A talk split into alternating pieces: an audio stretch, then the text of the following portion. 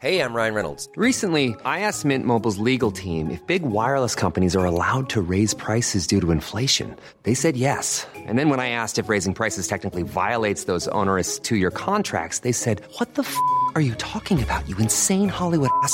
F- So to recap, we're cutting the price of Mint Unlimited from $30 a month to just $15 a month. Give it a try at mintmobile.com slash switch. $45 upfront for three months plus taxes and fees. Promo rate for new customers for limited time. Unlimited more than 40 gigabytes per month. Slows. Full terms at mintmobile.com. Hello, everyone, and welcome to the Phileas Club. This is episode number 34 for March 2011.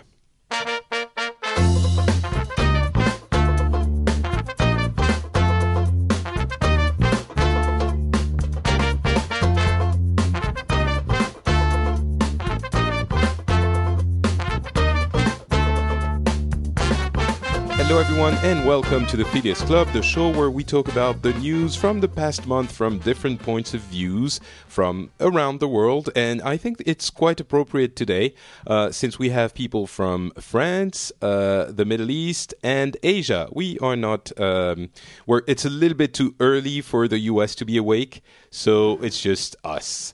Um, we have Turki as usual. How are you doing, Turki? I'm well, Patrick, and how are you doing? I'm good. Any I'm demonstrations in France or No. strikes or something? No, not lately. You know, our, our dictatorship is still uh, holding uh, quite strong. All right. Um, wow, that makes me sound completely like something I'm not. Um, we have a uh, returner uh, on the show. Uh, Lertad is back from Thailand. How are you doing? I'm fine, thank you. Still the same. Um, I I spent about we spent about you know five minutes discussing the pronunciation of your name last time time you were on, which was August, I think. Right. Um, yeah, August. So we're just gonna say Lertad. Is it good? Right. Yeah, that's good. It Makes me sound French. Damn it. okay, so thanks for being on the show again. Uh, and we have a newcomer. Um, Cat is joining us from uh, Japan. How's it going? Yes, hello, I'm fine. Everything okay? Um, so far. so, as you can hear uh, with her lovely, lovely accent, uh, Cat is actually French, right? Yeah, I am. I thought I lost my accent. I'm so sorry. it's, it's very it's very short. It's very small. We we can I, barely I'm hear. trying hard. I'm trying hard, but still, everybody knows I'm French. Sorry. So you're French. Oh, I, I'm getting a little bit of echo uh, from your side. Maybe you have. Uh, uh, uh, oh, I don't know where it's coming from. Maybe from Turki. Uh, please try to turn down the, the volume, everyone. I don't know where it's coming from. Uh, but yeah, Cat. So you've been living in Japan for about a year, correct? yeah, I moved uh, Japan uh, last May, so now it will be almost one year. So Right. So it's it's exactly the right time to be in Japan. No, I'm kidding. yeah. Uh, that was a little bit tough, but yeah, a bit surprising for French as well. Yeah. We never experienced that, so it's a bit complicated, a bit scary, but yeah. Yeah, I remember I was in uh, in Japan uh, maybe ten years ago, and um, it, we had a few earthquakes, with, which was weird. But um, okay, you know what? Let Let's just get into the show right now. Um, and ha- uh, in in in France, at least, there were two topics for the whole month. For the whole month, it was. Uh, the Middle East and Japan, of course.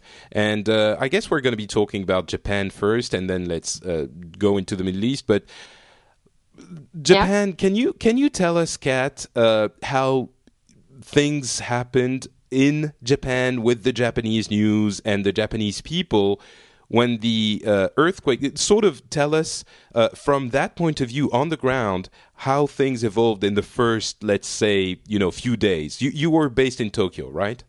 Yeah, I'm based in Tokyo. So first of all, like earthquake, we have maybe once a month a little bit of shaking. So it's not really a big thing here like we used to it. And then uh, when the big one happened last Friday, the Friday 11, I was in US, so I was not uh, exactly uh, in Tokyo when it happens. But then uh, only people in the big towers could feel it a little bit stronger. But if you were in the street, of course, it was a bit more deep. But you you cannot imagine it was so big at that time. So I was in US, and then I said, okay, so I have to come back. My only concern was, uh, okay, sh- could I get a flight? Because at that time the transportation were very bad.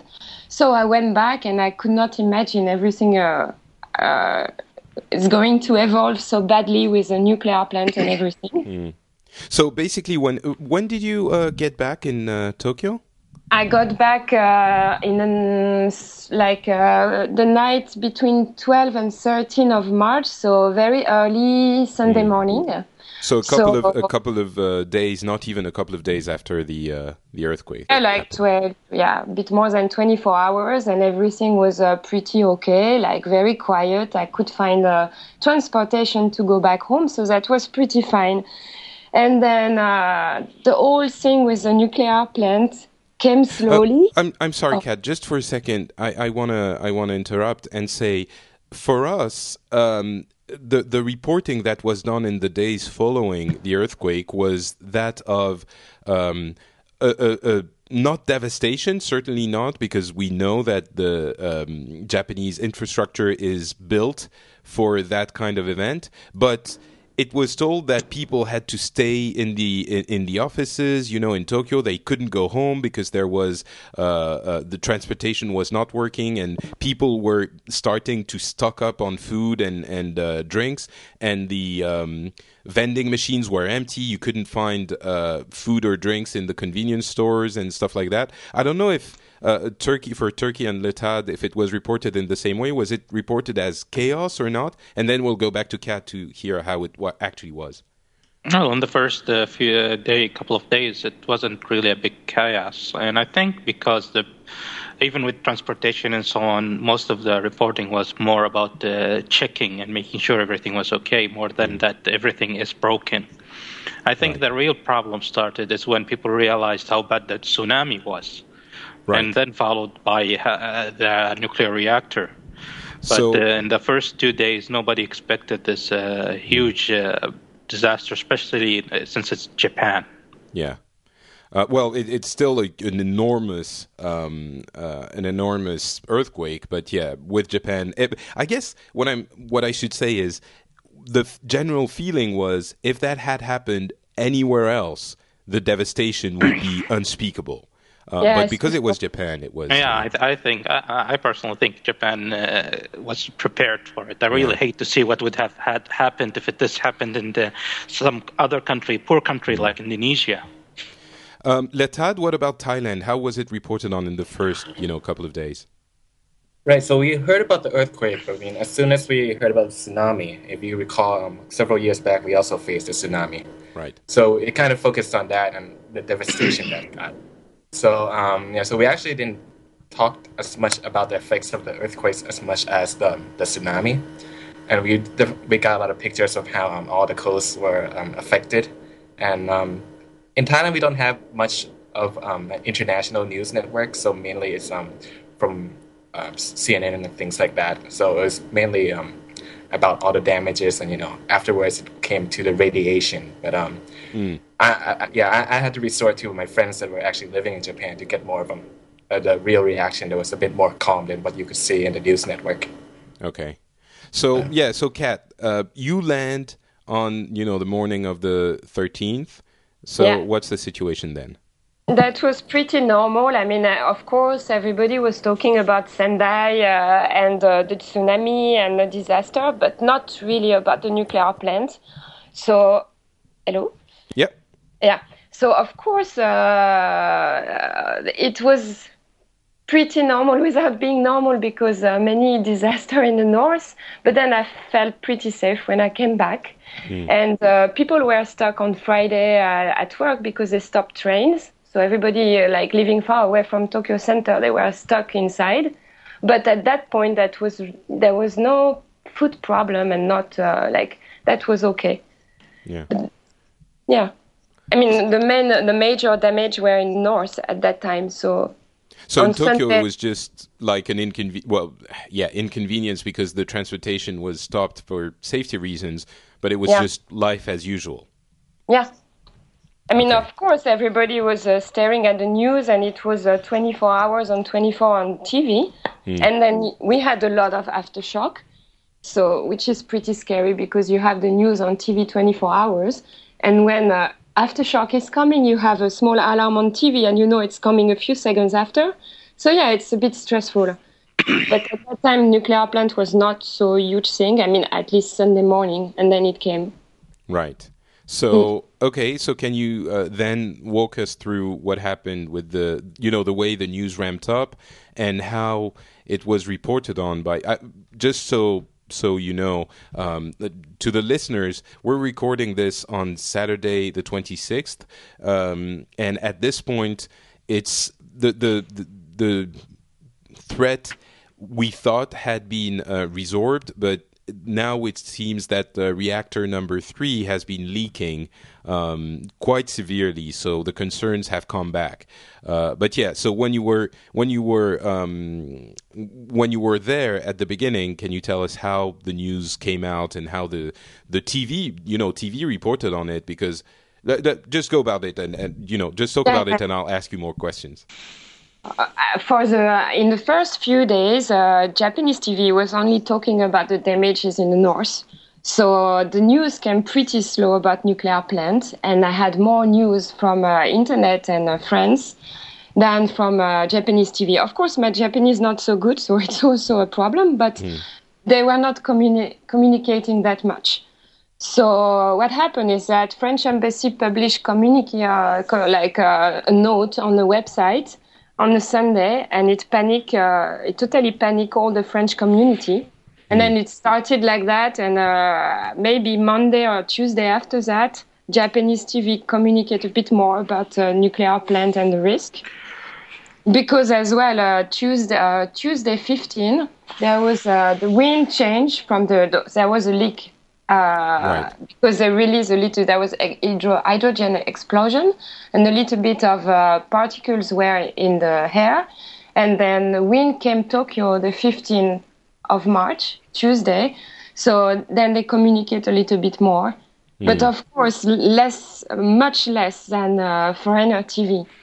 You know, that's that's something uh, that really was very clear uh, from France here. Uh, there were a lot of people who were saying, um, I, I guess, two different approaches. In Japan, people were saying, you French people and foreigners are sending a wave of panic for no good reason. Here, everything is fine you know? And i heard this from several different sources of people saying we don't understand why the foreigners are panicking about this because it, here on the ground the situation is not a problem at all.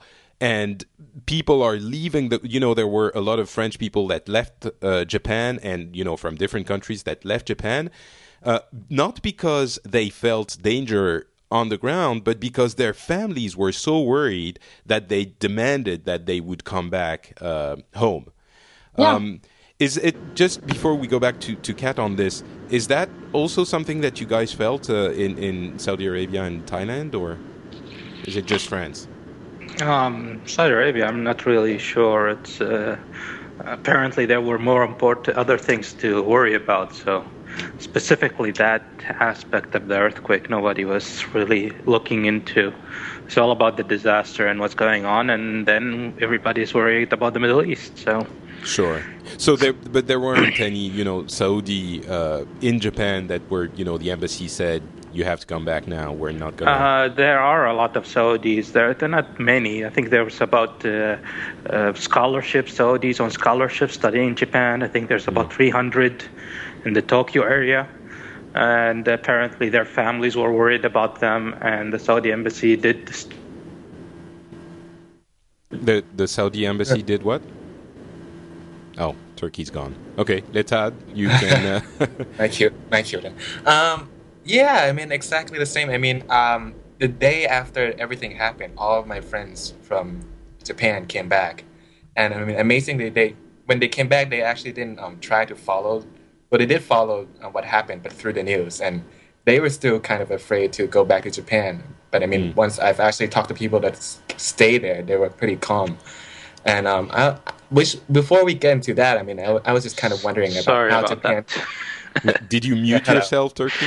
I automatically muted because my phone rang. Oh, okay. Ah, okay. okay, keep going, Lertad. Yeah, I was just wondering about how more about the steps of how you think Japan communicated their procedures because I mean, what channels did they use? I mean, I I, I got a couple of humorous examples of how they um how they're such a cartoon or manga culture that all their um communication always had like um sound effects about um of how to do things and what could happen and things like that. Like for example, Yeah, example, there um, was the the children's uh, advisory video that came around. yeah the yeah yeah, came- about the nuclear power. yeah. Yeah, I mean, Um, I, I yeah, I heard my friend that um they they communicated that um to use only they would turn off were turning off the electricity and we could only use gas and things like that. I was just wondering about how they did that. Um. Yeah, so yeah, for for us it was different different approaches to that issue. Um, Cat, how how was it communicated? Uh, you know, was it calm and rational for for the at least in the beginning, or was it did, it feel like someone you know the government didn't want people to panic, so they weren't actually informing people properly, or how was it perceived? Yeah, of course, everybody uh, was calm uh, and quiet since the beginning. I mean, Japanese people uh, they're very quiet, and uh, for me, what was what made me panic was uh, the total absence of reaction from Japanese people. Like nobody panicking, nobody saying anything. So finally, you're like, okay, am I the one crazy uh, here? And family is pani- panicking overseas. So of course, the fact that they have absolute no reaction made me panic and made me go a bit south on Tuesday.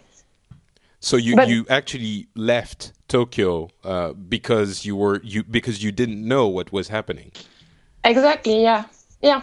If I had more trust into Japanese news, I think I would have stayed because uh, the only thing is that you should uh, keep confined uh, inside your house uh, 15, and still it was not uh, that bad. I mean, a little bit of particle in the air, but still.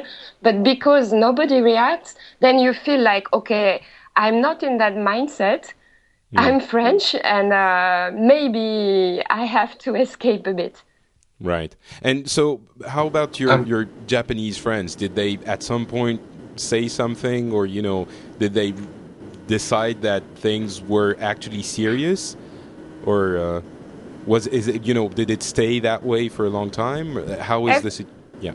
Everybody is more concerned by the situation in the north, which is pretty serious, so I totally understand. Then when you speak, I mean, when I spoke with my Japanese friend, they were like, okay, you cannot complain. Tokyo is not touched at all, and then we are not uh, suffering from tsunami, so just behave and wait and see. And this is not something I can accept, so that's why I move a little bit south. So for me, this behavior was really scary.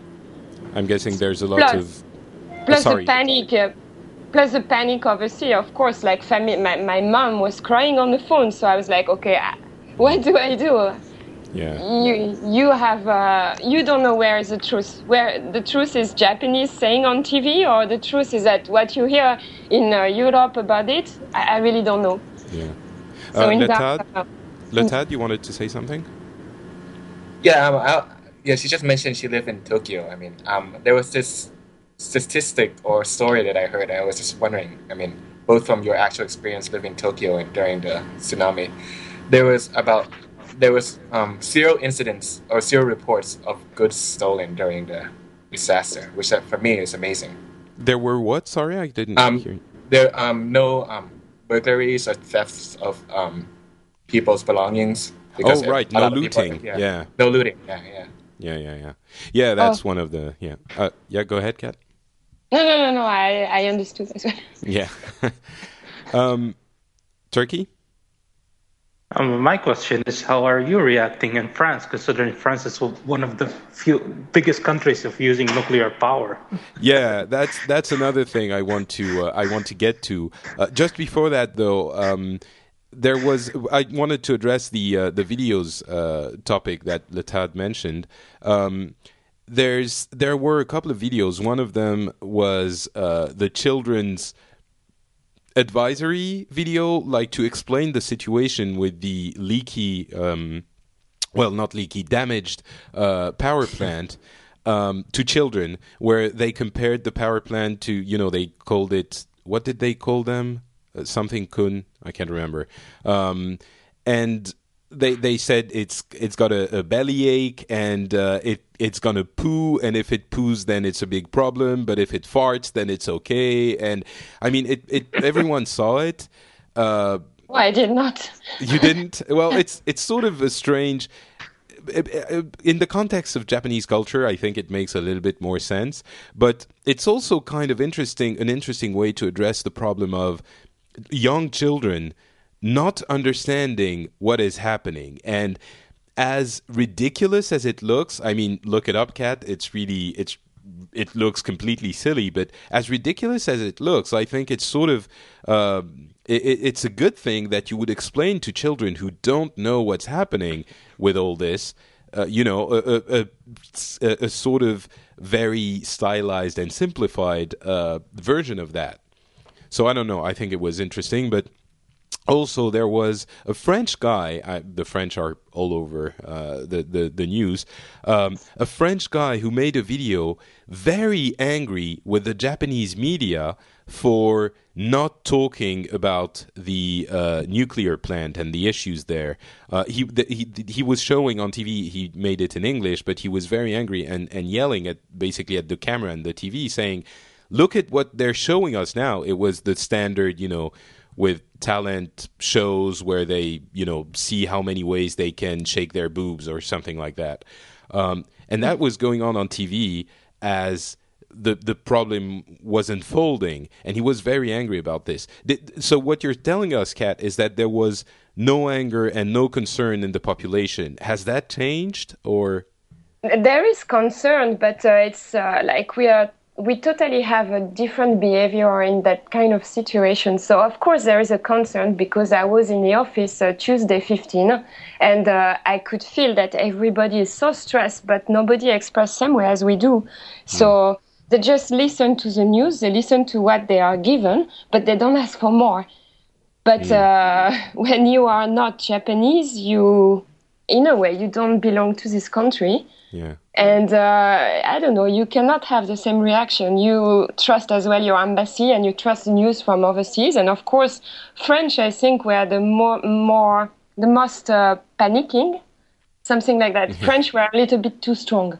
Right. I mean, uh, U.S. embassy and uh, uh, English embassy were, was a little bit uh, on the soft side. But yeah. So yeah, I think that's might... a good I think that's a good point because um, when I mentioned about a lot of my friends came back the day after, but a few stayed. I mean, the difference was the people that stayed were the people that really love Japan, and I think it's kind of like the, their trust towards their country mm. that makes them, yeah, which is different yeah, than yeah. ours. Which, yeah. There, yeah, there's a lot. There's probably a lot of uh, gambaru also, which is very difficult to explain. It's a Japanese concept of let's just stick it out and be courageous and keep going and keep making efforts. And we know it's hard, but we have to stick through it, kind of. Um, mm. Yeah, so I'm guessing a, a lot of uh, a lot of people have been saying "gambaru" to each other uh, in the office and stuff like that. Cat. Yeah, yeah, but I hate it. I mean, uh, it's like what I don't want to die for for nothing just because I don't know what's happening. So yeah, well, I so, cannot accept it. So you're, but you're back in Tokyo now, and as we've I'm been back- hearing in the past day or two, um, the situation we thought was sort of ha- uh, resolved in the uh, in the reactor in the pa- in the plant, but in the past day or two, we've been hearing that the the the uh, ra- radioactive water and material might have been leaking into the ground, and it's a very very big concern now. So we're we're sort of casually talking about it and laughing about it, almost. Well, not laughing about it, but laughing together. But the situation is has become very serious at this point, and you're still in Tokyo, Cat. Yeah, yeah, but uh, I mean the situation is uh, stable, stable since like maybe one week. It's not better, it's not worse and uh, it's still a concern. I mean, it's not getting better, I think. And uh, we had a warning like three days ago, like uh, to say that babies cannot drink tap water. So you were talking before about uh, the shortage of food in the supermarket. Now it's really reality. Before it was not. But uh, in Tokyo, since uh, I came back, you cannot find bottle of water, milk uh, very rare, fresh product not so much, and eggs uh, absolutely nothing. So this is like becoming very difficult. And still, we don't know what's happening. We don't know the extent of uh, contamination. So I don't know if I should stay a bit longer or not. Everybody seems normal here, but uh, it's not resolved in the nuclear plant. The, b- because the, the thing that we've been hearing in the past two days is that I think reactor three has been determined to be leaking, like actually leaking. And I, of course, it's not immediately next to Tokyo, but uh, that is not the situation staying stable. Uh, they, they, they suspect it's leaking. They haven't confirmed it yet. Yeah. Before now, was it normal for you to drink tap water? I mean, from just from the faucet. Yeah. Before the current situation. Yeah, yeah. yeah, I, Yeah, I I used to drink- drink ta tap water all the time in Japan. It's completely drinkable. Yeah, yeah, but when they say that, then after what do you do? I mean, you have to cook, you have to do things with tap water, and So- then you cannot find water in Tokyo. So what do you do? You drink uh, beer or whatever. So, so what do you do? What actually do you do? Because if you don't have bottled water anywhere, then certainly you have to preserve the bottled water for the babies and the, the maybe the older the older people, or I don't know. But what do you do? What's what's happening? What's your plan for the next, let's say, week or so if bottled water did- becomes a problem? Didn't they just declare that the, the water is now uh, uh, back to normal? It's yeah, yeah, it's back to normal, but uh, I mean, still a little bit higher than normal. So then, I don't know, it's a bit scary still, but uh, I drink tap water today. Okay. But I don't know. So, um, I mean, maybe you guys could help me. So, the main threat from radiation right now is with um, the contaminated water, right? I mean, Yeah, yeah, and also food uh, like uh, leaf uh, veggie from uh, Fukushima or like that yeah, kind fresh of vegetables. yes, fish as well. But then uh, I'm not so concerned about food. I mean, of course I am, but I think the Czech and uh, Japanese uh, authorities are checking a lot, so I- I'm not very worried. But tap water and contamination of uh, water, it's for me a little bit more serious because, of course, it's coming to your house. It's not stopped somewhere. Yeah. Yeah. Well, all these concerns are, of course, complete, very legitimate, um, and they have made it across the world because the the the, the issues with uh, nuclear plants are very real, and they have always been very real, but. Um, they have been brought to light even more with this this event, and as Turki was pointing out, we in France are using a lot of uh, nuclear energy. Uh, the majority of our energy is nuclear. Yeah, Cat? Well, we don't have earthquake in France. Yeah, exactly. So that's that's a you know the the main difference, and the, but you know the the earthquake that provoked the uh, that problem was one of the biggest earthquakes we have ever seen anywhere. Uh, and in France, we don't have earthquakes, period. And by the way, if we had like an earthquake half the strength of, of that one, Paris would be leveled. So I, I, there wouldn't be anyone to bring electricity to. So that wouldn't necessarily be the problem. So I guess what I'm what I'm trying to say is, even though there is a little bit of a concern, um, it's not very serious. To answer your question, Turki, in France, we're thinking, you know what? There is a risk. Uh, there is also a huge. Hu- there are huge disadvantages of of using uh, oil. One of which is making you know Turki richer, which we don't want to do. Oh, thank you very much. What, 110 now? something like that yeah um, so yeah there is a concern but it's it's sort of a trade-off and th- that most you know in 99.99% of the cases well you know the the a nuclear plant is going to be safe and cleaner than anything else of course we have to there are issues i don't want you know to to pretend that like there aren't there are risks in cases of of issues of problems like these and there are uh, uh, the the used material that we have to dispose on, which is a huge problem. But if you compare it to all the other solutions that are viable today, then this is still in the I think in the mind of the French population, this is still an acceptable trade-off, and we don't think we're going to have a, a, an earthquake that's going to be as much of a problem. So Uh, we're not can really ask, concerned about this. Can I ask you about that? I mean, I don't know much about the, the earthquakes, but is there a scientific reason why you don't think there's going to be one, or just historically you have not had Well, both. earthquakes, so um, you're not too worried? we're, we're not on a fault line, so you know Okay. we're in the Ah. middle of the tectonic plates, uh, more or less. So it, it's not like we have regular earthquakes, and there haven't been earthquakes. I'm sure there are small earthquakes. You know, there are everywhere, but historically, one day, you know, there will be an earthquake that will destroy everything. Maybe you know, in in within the next hundred thousand years, it might happen. So, and it might happen tomorrow. It might happen in in a, a, two thousand years. We don't know, but that's one of the things. Another thing that might happen is that a giant uh, meteorite is going to fall on Paris and destroy everything. That's also something that might happen. I guess it's on that level, not quite that level, but you know that kind. Oh, hello, Turki. Your phone is ringing again. Um, it's on that kind of level of concern, I would think. Uh, of course, in, in other countries it's different. But Lertad, how is how is it in? I'm I'm not even asking Turki because I know he's using, you know, Saudi Oil. Arabia is using oil for everything. I'm guessing. Uh, but what about you? What about Thailand?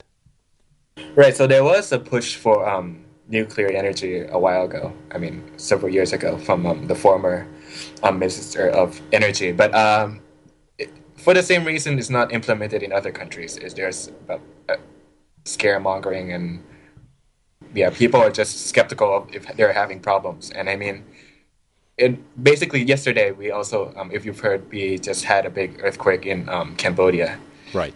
I'm sorry, not Cambodia. Oh yeah, it's in Cambodia. And um, it's reasons like that that um, I think I don't think we're ever going to get nuclear energy in Thailand. Even though I mean, with the current technology, it's probably the most viable solution for us to go forward.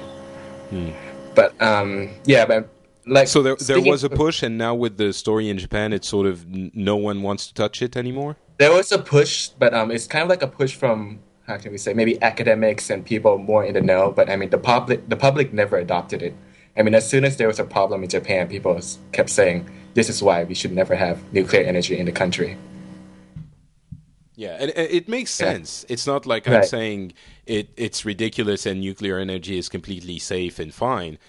I'm just saying the feeling in Yeah. France is that it's probably the lesser of 13 different evils. Um, Turki, I, I was joking that I'm sure you don't really care about nuclear e- energy, but I'm gonna Are you ask you calling us evil? Did you just call us evil? Uh, I called everyone evil, and also your sound is super muffled. Your, I think your mic is All on right. your Uh, clothes or something. Yeah. Yeah. Well, we are we are pursuing nuclear energy, by the way, in Saudi Arabia, and we're sticking to it according to the last uh, uh, official report. Okay. Wow, that that's a surprise. So you're preparing for the future. Yep. So we're waiting and seeing what's going to happen with all of this stuff. Uh, you know, the UAE already signed a contract to build a gigantic nuclear plant. Um, Really? Turki is is there a reason? I mean, just to supply your own country, or do you, are you planning to also sell that energy? No, it's mostly for local consumption. Okay. because there's a huge uh, Saudi Arabia is one of the fastest growing populations in the world, and uh, they need to catch up. And the oil is not uh, enough to supply us. So, Right. and they, we can't use it all. Otherwise, what can we sell? So, Hey, this is a little bit off topic. I don't know if we can talk about this, but your your marriage is still on tracks, right? my marriage is still on track, May fifth, and we're still sticking to Japan honeymoon. That is what I wanted to ask. Um, so you're you're leaving for Japan. I, I'm guessing you know very soon after the wedding, and you're Yeah. not reconsidering. Up till now, no. Okay. we decided to continue and keep our plans as they are. I don't think the situation there is serious enough that for me, for us to cancel a trip that we were planning for a while. So, Okay. Yeah. All right. and plus, Um, dude, we're gonna go and support the Japanese people. I guess they need all the support they can get at this point. Bring Best way what? support. I- Bring I- bottle can I- of water. Bring water. Can, um, can I, I wanted to ask you another question. So, um, now that you mentioned Turki's honeymoon, I mean, I had some friends that were planning a trip to Japan, and then they were like, "Oh no, no, I don't want to go this time." And I just asked them, "Why not?" And they stopped to think for a bit, and then, hmm, good question. But I mean, I and then they said they usually say, "I guess the the atmosphere may not be like before." I mean, the fun and vibrant Yeah. Japanese community. So is I that agree. true? In in Tokyo, definitely, because most of the shop they're closing uh, earlier, and then the, most of the foreigners they left as well. So there are much less parties and stuff. So nightlife is totally at level zero, and uh, yeah, so the mood is not uh, not very fun. So I agree. If you want to go to Tokyo, it's not the best time. Uh, despite it will be like cherry blossom in a while, in a few days, but. Uh, So, is are are do people have uh, hanami parties planned or? Because not yet. yeah, hanami I- is is when you go out in the in the parks and drink and enjoy the cherry blossoms and Yeah, yeah. you know spend the whole day. I'm just explaining to the listeners. Uh, I think I think the Golden Week is gonna be decisive about how the atmosphere is. maybe. hmm. all right. Uh, any words in conclusion to that story before we move on to the Middle East? For me, I would like to say that uh, finally this crisis uh, revealed uh, a lot to me. That uh, I'm still foreigner in Japan. I'm working in a Japanese company, and uh, you know, like uh, in Japan, many for in Tokyo, many foreigner left the company, so they are called. Okay, foreigner is gaijin in Japanese, so they are no called fly jin. And uh, when you go back to company, uh, my company, like only Japanese people, and then uh, the morning I came back, like Tuesday, they did not say hello to me. I mean, and it's pretty tough right now to be a foreigner in Japan. They feel like you're you're not being loyal to Yeah. in the time of crisis. Yeah, you escape and you show that you were a foreigner after all. I mean, before everything else. So this this is is going to be okay, I think, but it's it's Do you- tough. Do you know of any Japanese people that left, maybe not the country, but at least you know to the south of or or farther Yeah. away from Tokyo? some people they are not from Tokyo, so of course, if like some big company were closed uh, after 11 of uh, March for one week or a few days, so they went back to their hometown. So of course, but if company open again, they will come even if they have to queue five hours to go to work. Something you can never see in France. People queuing five hours to go to work. I mean, uh, in France, you would say, okay, I just don't go. Yeah. Yeah. So of course, some people came back to hometown, but uh, yeah. So you're saying that the the, the f- you're feeling a hostile sentiment towards you because you left. What about uh, foreigners that maybe stayed and stuck it out? Are they considered, you know, is the the, the stain of the the foreigner uh, on them too, or the ones that stayed are considered with more, um, you know, kindness? I mean, it's case by case, but uh, I believe like if you if you are a foreigner and you stayed, yeah, of course they respect you more in a way. So you're, I, you're left I left to south, so in I did not fly uh, out to France, but uh, I moved south, so Yeah. I'm a little bit escaping. Wow. Okay. Well, I I mean, it's a difficult situation, and I don't think anyone should judge anyone in that you know in that Yeah. situation. And by that, I mean especially not us the, and the listeners. It would certainly be easy to to look at that with a sort of judgment judging eye and either judging the foreigners or the Japanese themselves. But no one knows how people are going to react in a situation like this. So please refrain from you know just listeners please refrain from judging anyone in this uh, in this scenario. It's just tough for everyone. Um all right. Uh, let's move on to uh, the Middle East. And of course, this is the other huge story that has even started to overshadow um, the Japanese uh, the Japanese events in the past few days and maybe in the past week. Um, because the uh, when did the operation start? Was it a week ago? I believe that's that's the case, right? On the nineteenth. no, no one knows. Okay, well, Uh, in Japan, I don't know. Yeah. yeah, uh, that that's going to be interesting to ask also if that was even talked about. But um, so basically, uh, in, in the, the France pushed in the UN for at least that's how we see it from here. France pushing in the UN for military operations in Libya to support the insurgency or the revolution, however you want to call it. Uh, and this finally happened. And so uh, there was a task force, a military task force, headed by the US of uh, surgical strikes on strategic positions in Libya. Um, and that was designed to weaken the military capabilities of uh, the forces of uh, Colonel Gaddafi. And it was sort of a, a, mixed bag because at first it seemed like France had garnered the support of everyone, um, or, or, at least you know they managed to get people to be neutral.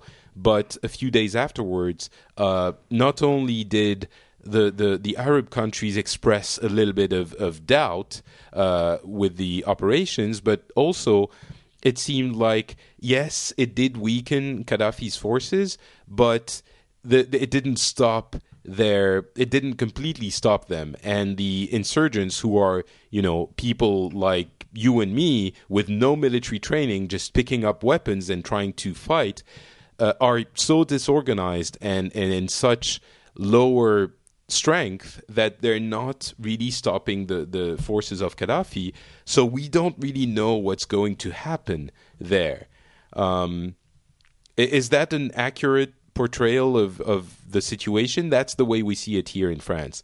Um, I'm going to go to Turki first because you know he's the closest to the situation.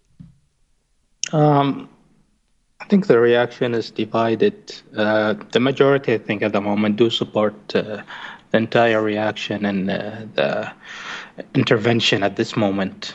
However, there is a strong minority that is definitely not so excited about it. And Gaddafi is uh, the type of guy who's using that.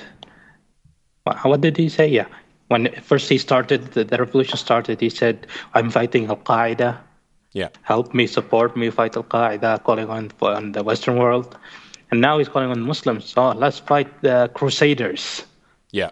So right. he, he just switches according to what he needs.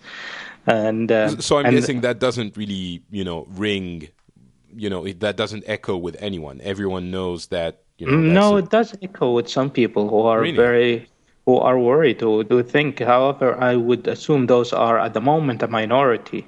However, if a single uh, foreign Western soldier puts a foot on Libyan uh, ground, then that uh, popul- that uh, view is going to be increased dramatically. So as long as they're staying in the sky, I think they will get the majority support. But as soon as they put someone on the ground, I think that majority support is going to split. Yeah. And the US has very clearly expressed that they don't want to put anyone on the ground and they don't want even to continue leading the the operations because they were sort of put uh, as a de facto leader because they have the most uh, experience. I But- think uh, I think they just have transferred it to Yeah, NATO. To the NATO, yes, absolutely. Yeah, Um, so it's it's it's a complicated situation, and uh, people are divided. There is still uh, there's too much anti-U.S. sentiment as much as there's anti-Gaddafi sentiment. So people Well, are kind was- of uh, uh, the people who support uh, air uh, strikes are, if you talk to them, the majority of them would say, well, it's the lesser of two evils. Okay. Well, that's that's also part of the question I wanted to ask you, and not just for Saudi Arabia, but maybe if you have your, your finger in the sentiment of, of the other Arab countries. Um, in France, it's seen as a French initiative now led for a brief time by the U.S. But in effect, I mean, a lot of people, I've heard from people that it was seen as a U.S. initiative also. Um, is it, how is it seen from you know from the Middle East? Is it a French thing? Like, is is really the UN and France pushing for it, or is it no, the no, this is this is seen as a U.S. British thing. Hmm, interesting. Although, even though the, I think the first strike was French and they did attack ground units, uh, around uh, Benghazi. However, that was so uh, undermined and uh, not mentioned as highly as the entire British and American strike. So. Okay. I see. So French are seen as part of it, but uh, I think the impression of most people is that it's led by the U.S. and Britain. Okay. Um, yeah, same here in Thailand. Yeah, I, I, was going to move on to to Asia. Uh, but, before, not just about uh, the recent events, but can you just give us because we haven't we've talked about this whole movement that started, you know, before Christmas, uh, from a lot of points of views, but I don't think we did Thailand or you know Asia in general. Can you summarize in a few in a couple of minutes how this was seen uh, in Thailand? It's not like you have the most you know super friendly government either. Mm, um, right. um, you mean the entire kind of the Middle East? Yeah, yeah, the whole you know the series of revolutions The series um, of revolutions, right? So we were kind of confused. You know, we don't know what to think because, I mean, the aftermath of all the red shirts and the yellow shirt thing is like people realize we don't know who's good anymore. We, we don't have like a real um, a real champion, you know, a real leader that everybody wants. And um, after the series of um, revolution, the the thing the, the thing you have to understand about Thailand is we've never had a real democratic background. Mm. So I mean, as soon as we started to see that there's so many countries had revolutions. There were a lot of people that questioning, saying, "Is the internet bad? I mean, are, is the world going to crack because um, people have too many voices?" I mean, it. The people say that, and it seems a bit ignorant for. It might seem a bit ignorant for some people. I mean, but the reason that um, a lot of Thais may say so that is th- because. That's, um, that's interesting. You're saying that the initial reaction was, "Wait a second, this is."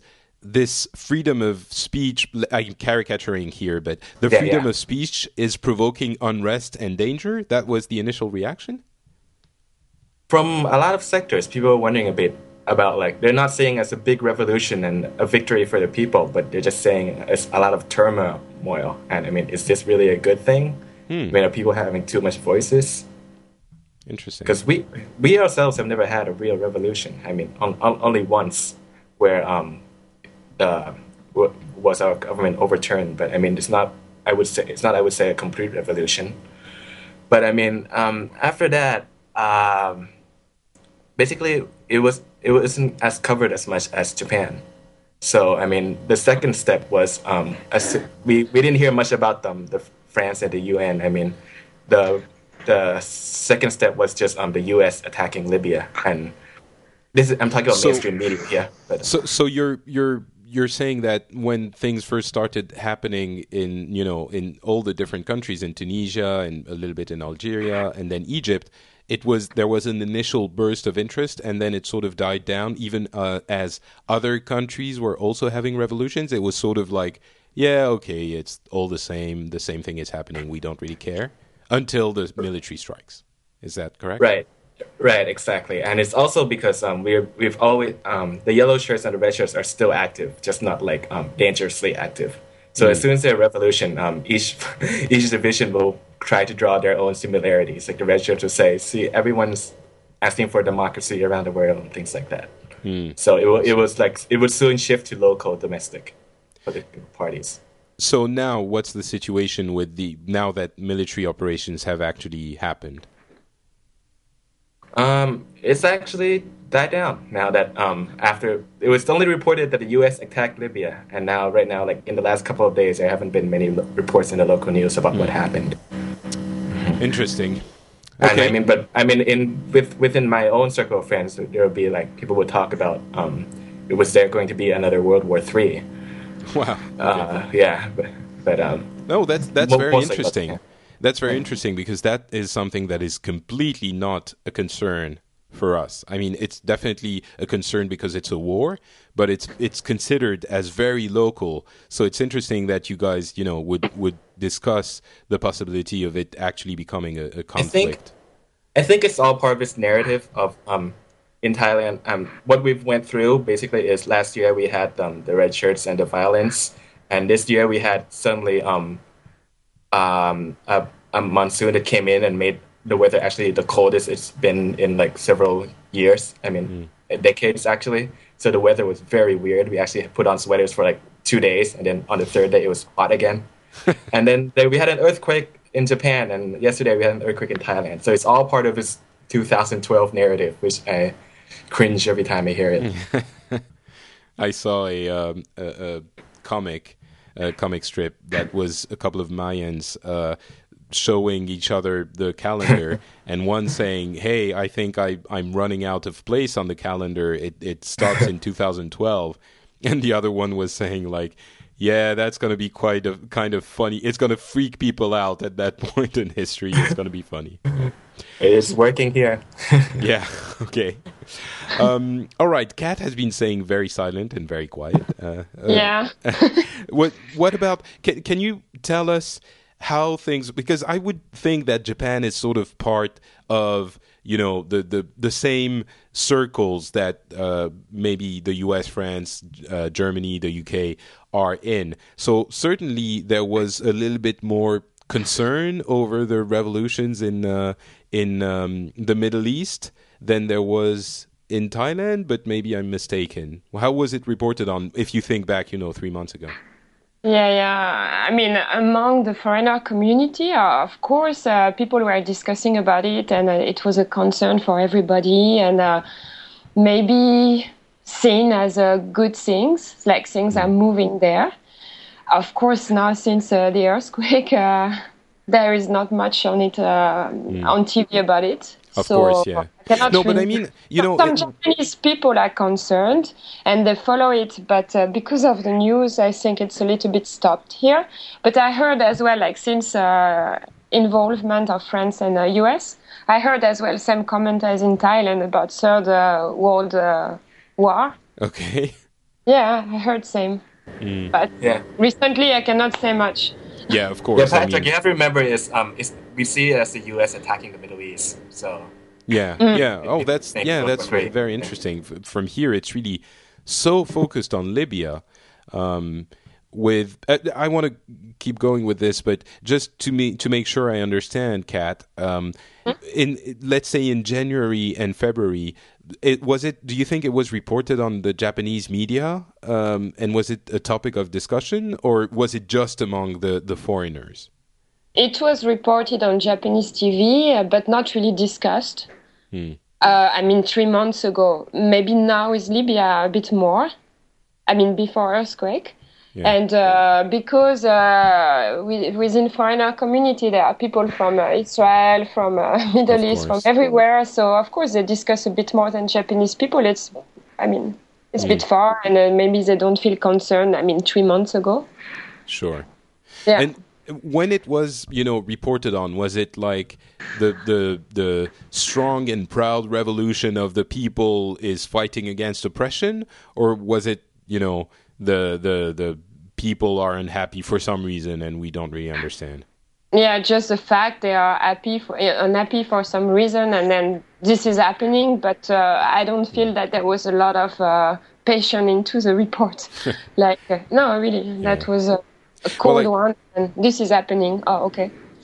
It it I guess yeah, it's really far away, so it would be asking a lot. I mean, we I don't. Yeah.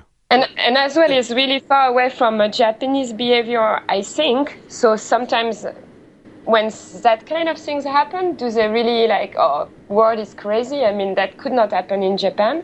Uh, there there is a little bit of things like that. what about during Egypt? Because um, I, I just recall that um, for us in Egypt that was extensively covered. But Can I you come closer all- to the mic, Lertad? Oh, yeah, I'm sorry. Um, I, I, I just recall that um, the Egypt revolution was actually extensively covered. But I mean, the subsequent countries were not. So was that the same for Japan?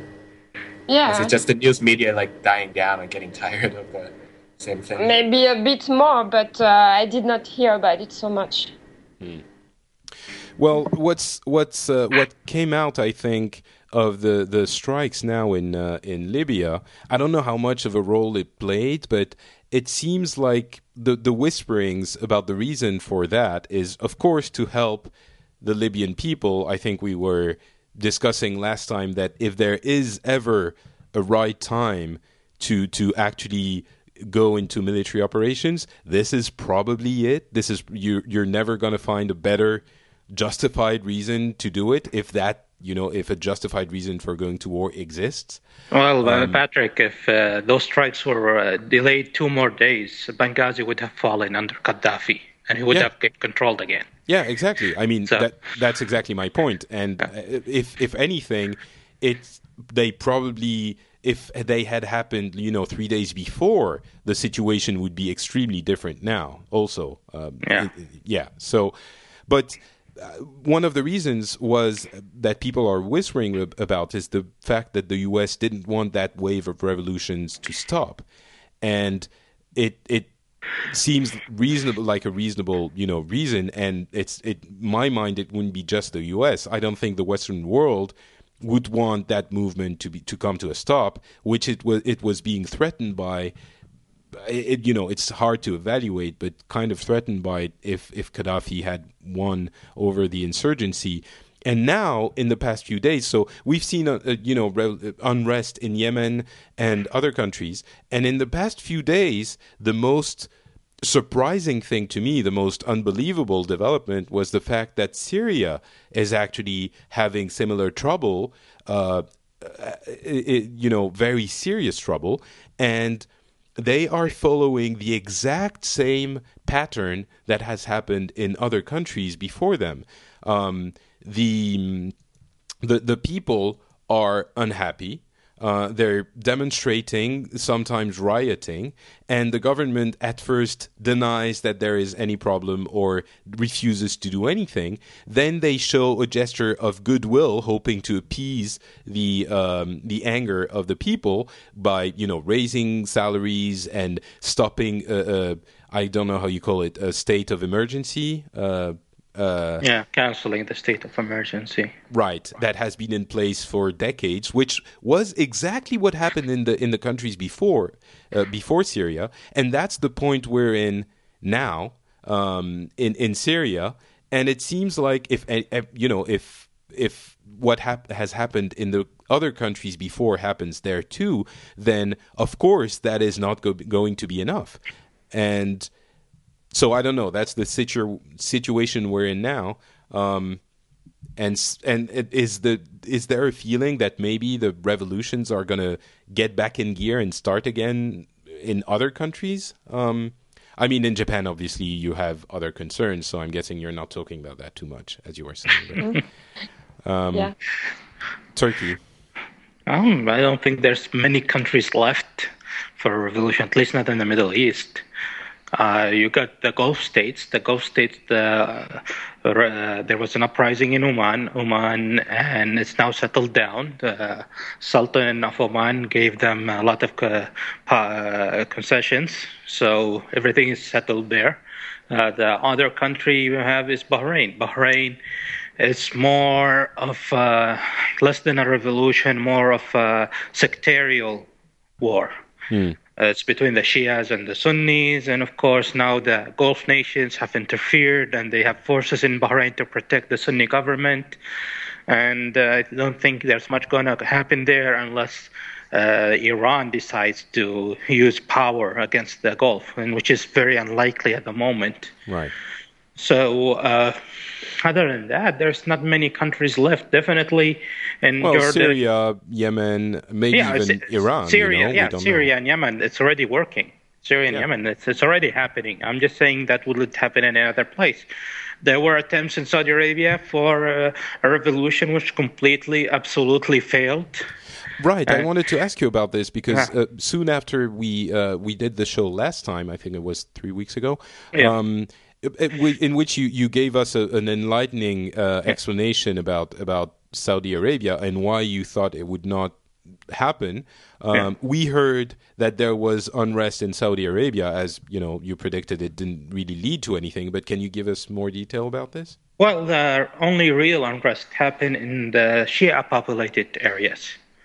So it's, it's a sec- sectarial uh, uprising.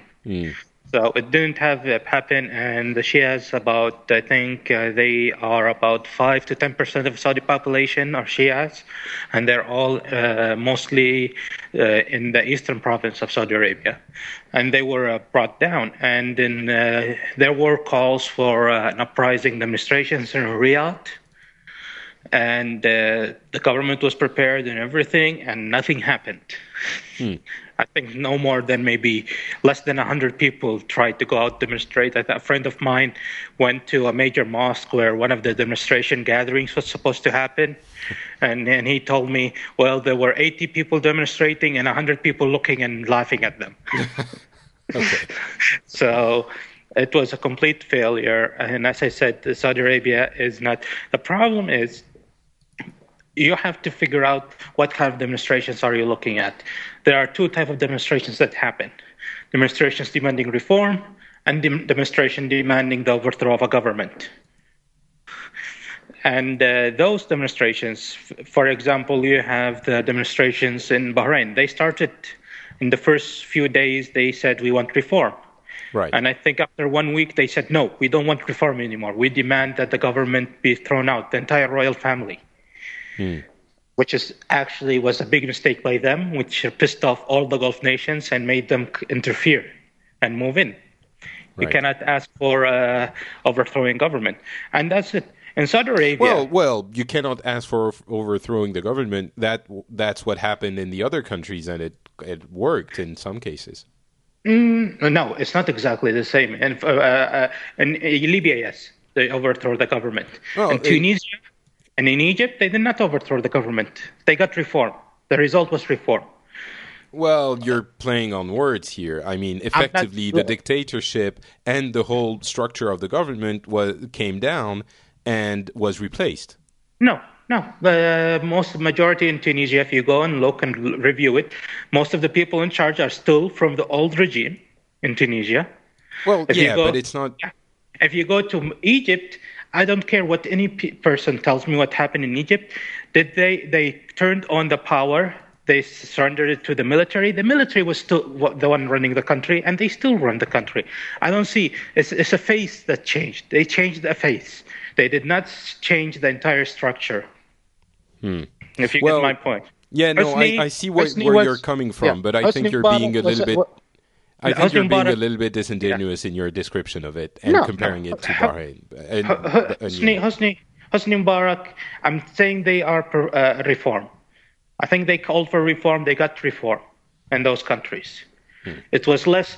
They were. They wanted to overthrow the head of state. They did not want to overthrow the, the entire state. Sure, but look at what happened in Tunisia. They ended up actually, you know, the the people that were that came back in uh, in power that were part of the old government provoked so much uh, unrest again that they had to, uh, you know, the, the the revolutionaries that were in the government resigned, and then the other ones had to resign too. So Yeah, but but they are still there. well, you have a you know a, a, a leading class, but yeah, okay. I, I guess you can approach the problem in two different Yeah, ways, but, if my you view come, is if you come if you come and you say no, we want the entire government removed, entire completely, want to say the entire constitution and everything, then you have a problem. My point is at the end is that in Saudi Arabia, nobody wants to overthrow the government, at least the majority. Right. Okay. Definitely has no interest in overthrowing the government.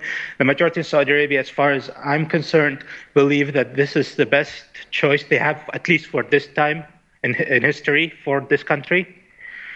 And they don't want. There is a huge pop, percentage of the population that do want reform in Saudi Arabia. And, and for them, they don't want to go through reform, the majority of them through the ways of a revolution, because for them, they are, in general, they are enjoying their life. They're having a, an, e- a good life in Saudi Arabia. They don't want to start uh, an outcry uh, and all the problems that Tunisia had, all the problems that uh, Egypt had, all the problems that Libya is having, and so on. What about the women in uh, Saudi Arabia? Are, do they From- have a, a, an opinion about you know reforms and uh, Yeah, their definitely. situation? Yeah, definitely. Women do request reform. There's a lot of, uh, there's a huge demand for reform, and I think there might be reform coming in the in the near future. There are very very tiny steps that the king has been taking up regarding reform.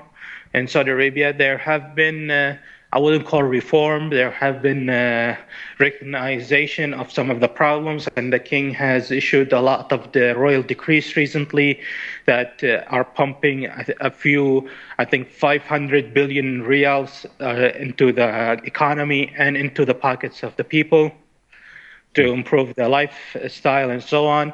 There's about uh, 30 billion reals of projects in uh, in housing, affordable housing being developed now that they were the entire population was given the public sector was given two years salary. Okay, that's that's, econ- that's economy. What about you know um, yeah. uh, freedom and uh, yes, liberties? Saying, as, as, I said, that um, these these are not exactly reforms. These are uh, some tiny steps to help mm. the population. And when it comes to reform, nothing seriously had happened yet. There are some tiny steps that are happening here and there. I can't judge on it until now. I'd rather wait hmm. because we're still waiting for uh, the current uh, ministry council. The, all the ministers they expired about a month ago. Oh. So they have to have a new uh, council of ministers. So we're waiting for that, the new cabinet of ministers. We're waiting for that to see what changes will happen in the ministries, and we're and, then, and it's, yeah. it's late, but uh, people are hoping it's late because there's going to be a major change. Okay. So and, and what about what about uh, Syria? Just to close off the topic, um, how is what's the view of Saudi Arabia on Syria and what's happening there? Uh, Syria is. Uh, I think in, in general, and uh, at least in the media here, they're taking uh, not too aggressive anti anti Syrian government, but they are also still reporting what's happening there. So hmm. they're trying to stay in the middle okay. to see how it ends. So it's kind of the U.S. reaction during Egypt and Tunisia. Uh, come on, let's play with two sides until we see who's going to win. Okay. I w- I wouldn't characterize the U.S. reaction in Egypt and Tunisia like that, but Okay, sure. um, uh, Cat and, and Lertad, what about, um, you know, we're going to close off the topic. Is there something more that to be said about, uh, you know, um, Japan and, and Thailand's uh, view of all of this, uh, even though, you know, you have earthquakes and other problems, or should we move on? For me, not um, really. go ahead, Cat. Yeah. Yeah, go ahead, Cat. Ah, no, no, for me, not really. I mean, I yeah. say everything uh, I wanted to say about it. And uh, yeah, but it's interesting conversation. I see it as well in a different uh, angle. So it's, it's yeah. nice. But I guess, yeah, as we were saying, Japan is, is definitely busy with uh, other things. Yeah. Um, so, Lertad, same thing? Yeah, um, yeah, for the two topics, the Middle East, I mean, I just enjoy hearing Turki talk about it because uh, we, we don't get as much information here. And I listened to the last podcast as well, and it's I've, I've learned a lot. And, uh, it's um, good that someone enjoys it because I can tell you for me, it's a drag. Yeah, I also wanted to say I, I, I, was scared that we would get the, the normal um, argument between Turki and Patrick in this podcast. But, uh, we just got. So now I'm happy. All right. But um, in terms of Japan, I mean, just the general reaction from Thailand. Just wanted to add is that it's more of like an admiration, and we have been we've been seriously questioning ourselves if our country would be able to handle something like that. Hmm. So that's, I mean, certainly there is admiration in in everyone's eyes regarding Japan. I think there is also a little bit of concern that people are not, yeah. as as Cat was saying very well the foreigners would never, you know, would demand more. Although, you know, yeah. I'm saying the foreigners would demand more information, but mm-hmm. at the same time, when when um, Chernobyl happened, uh, the French government said, "Well, the the cloud, the nuclear, you know, the radioactive cloud stopped at the Alps, so we're good." And it, you know, it might be true, it might not, but certainly, oh, it's not like we rioted. I guess we did question it we did say, wait a second, this is bullshit. What are you talking about? And the, the reaction is, doesn't seem to be the same in Japan. Um, Japanese people seem to be accepting the, the whatever story is being told. It might be true, but there there doesn't seem to be a lot of questioning of the of the stories that are being told by the government. So, Yeah. Yeah, it's very unique Japanese character- characteristic. But so you're saying that that for you, Lertad, it's it well for you for for Thailand, We- it's yeah. being seen as as something to look up to. Right, right. I mean, the the thing that everyone talked about was when they saw um, the government handing out the food provisions, everyone lined in queue. I mean, we all laughed about it. It's like, wow, Japan is so awesome. We would never be able to do that in Thailand. Yeah, I guess that that is something we can all agree about. Nowhere else, Yeah. Yeah. maybe in China, and even there. Um, mm, I'm not sure. No, I, th- I think in China only if they're whipped. Yeah, exactly. You have to have a bunch of people with rifles next to them.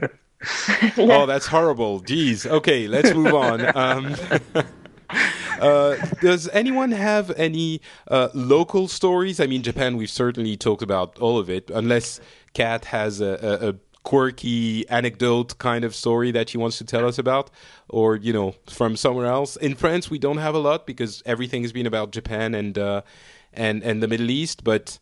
What about you guys? Do you have local stories about something completely different uh, you want to tell us about, or uh, should we close the show off?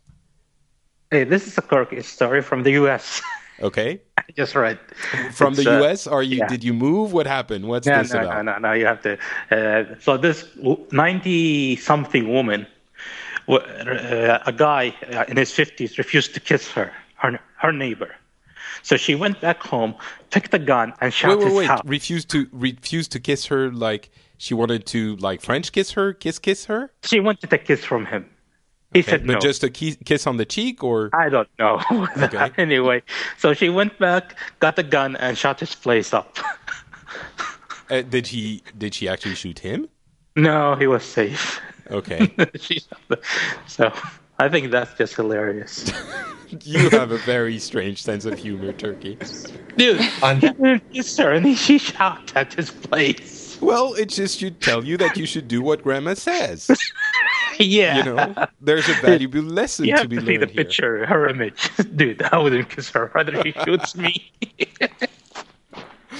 Well, maybe if you knew that she was going to shoot your house, you might make an effort. All right, excellent story. Anyone else has a interesting story to tell? well, on, on that note, Okay. um, I have.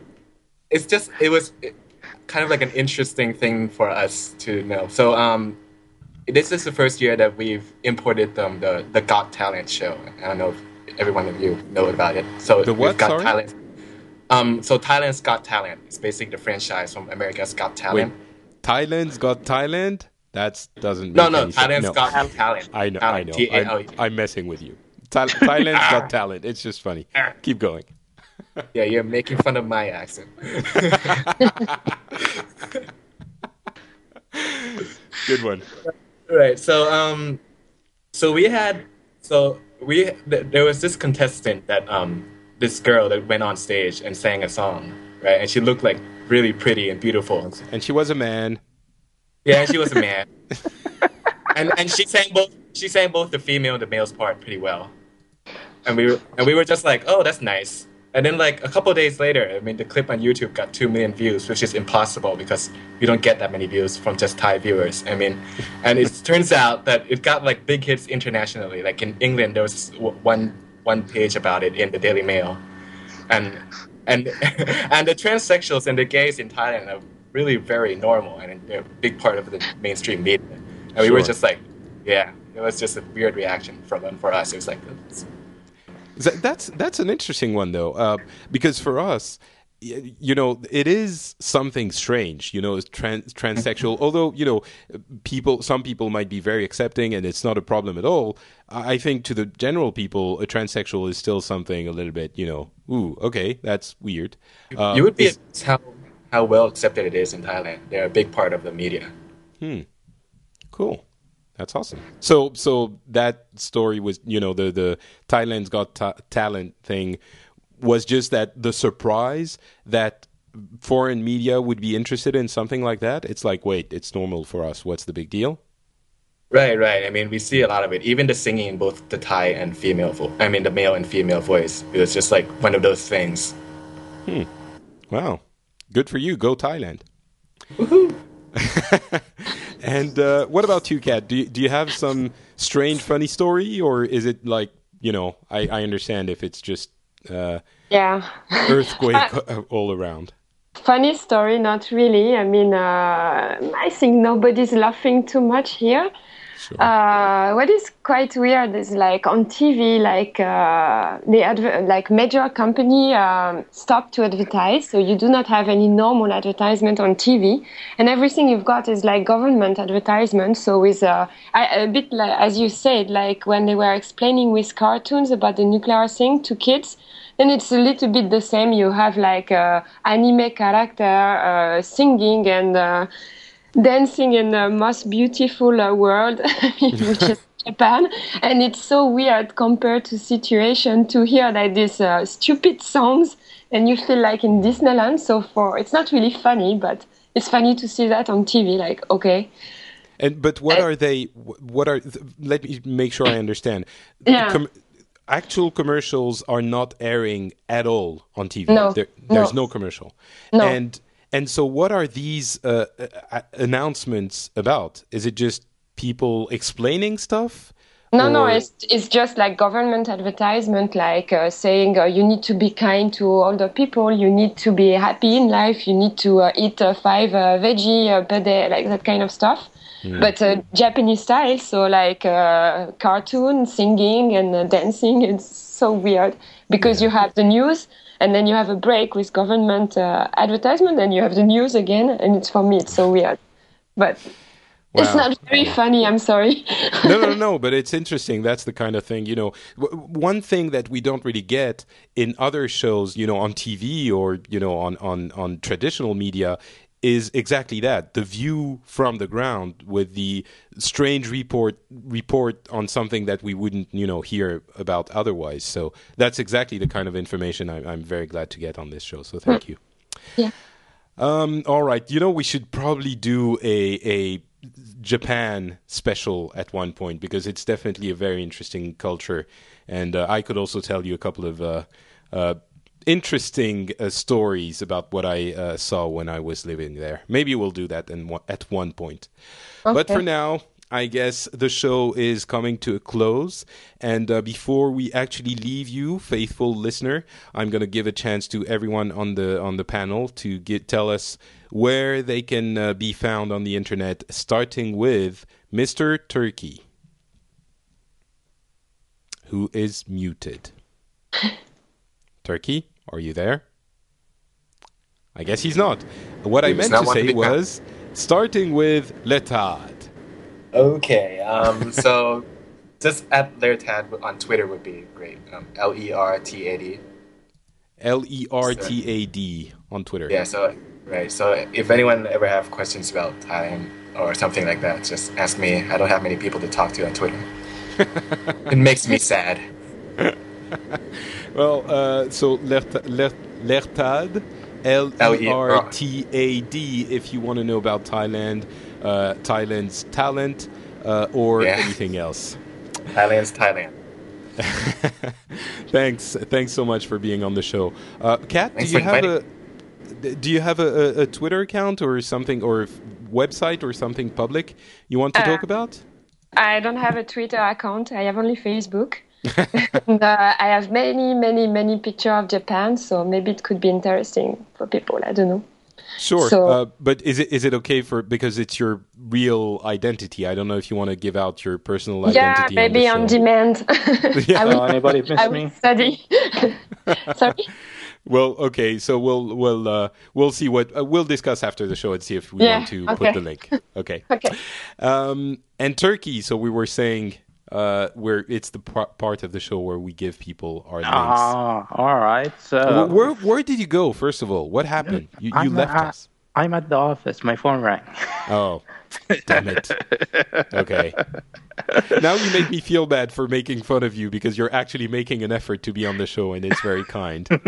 So go ahead. All right. So if you want to get uh, in touch with me or follow me, I'm on Twitter. Uh, and my ID is Saudi. And if you like, you can check out my podcast. Uh, I hope to get the new episode up soon. and it's uh, the address is asaudilife a s a u d i l i f e dot net. Thank you so much, sir. And for me, it's patrickbeja.com. Uh, you'll find all the links to all the stuff I do there.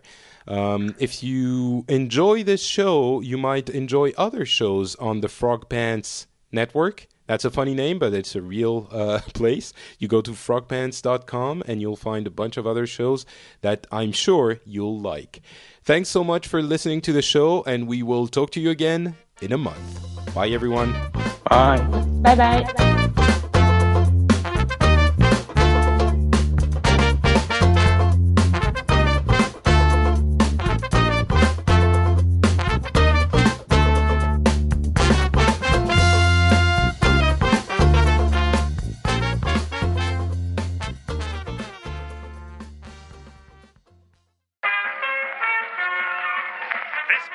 Podcast is part of the Frog Pants Studios Network. For more information about this and other shows, visit frogpants.com.